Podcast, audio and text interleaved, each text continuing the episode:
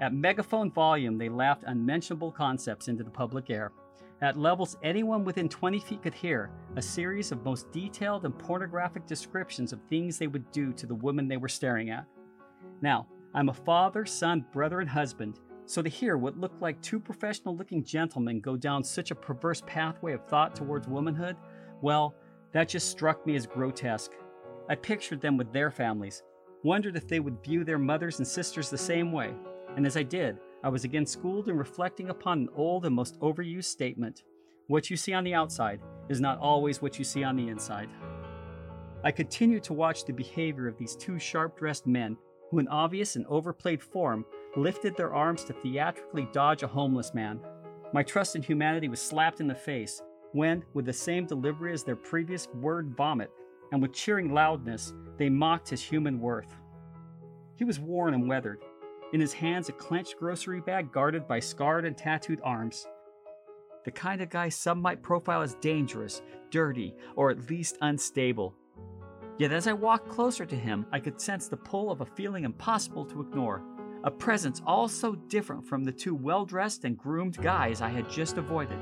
Mark was his name, a recovering drug and alcohol abuser. He told me he had wasted most of his life, but was content with where he is and as I shared my interest to know him, he reached into his bag.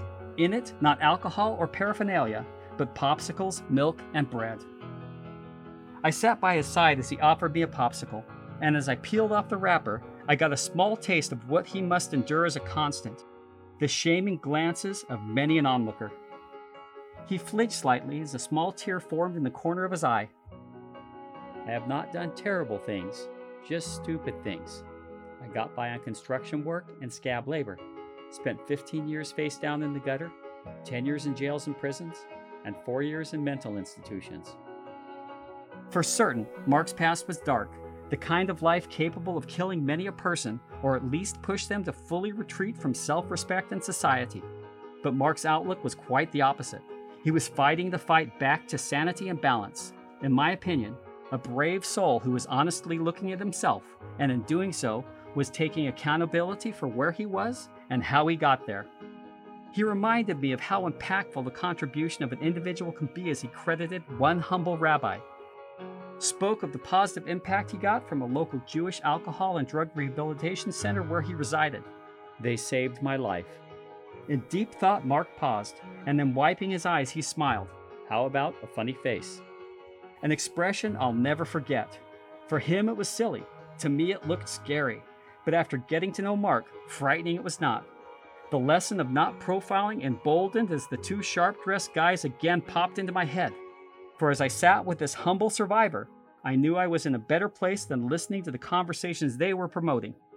And even though Mark had dropped his walls to accept me into his life, it was impossible for me to truly comprehend the full level to which this changed man had fallen. But one thing was all so obvious his heart had become pure. The light grew dim, and with sunset on the horizon, Mark leaned toward me. It's Shabbat. Time for me to go to synagogue with my girlfriend.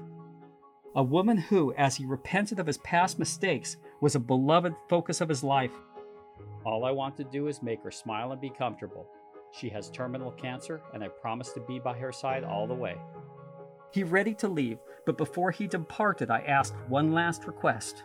Mark, if the entire world were listening, what words of wisdom or counsel would you share with us all? So profound was his response simply this be good and do good. And coming from Mark, a statement all so impossible to ignore. So, as we navigate these times of blame and conflict, might we take a short breath in considering the foresight offered by a man who had walked the walk, a pure and recovering soul who has and is paying dues for crimes committed as he overcomes the consequences of his actions. For in each of us is the potential for great and terrible things. In each of us, the strength and fortitude to lean into the core of our better selves. And in each of us, the ability to, as Mark suggested, be good and do good. So, to Mark, my good friend, Shabbat Shalom.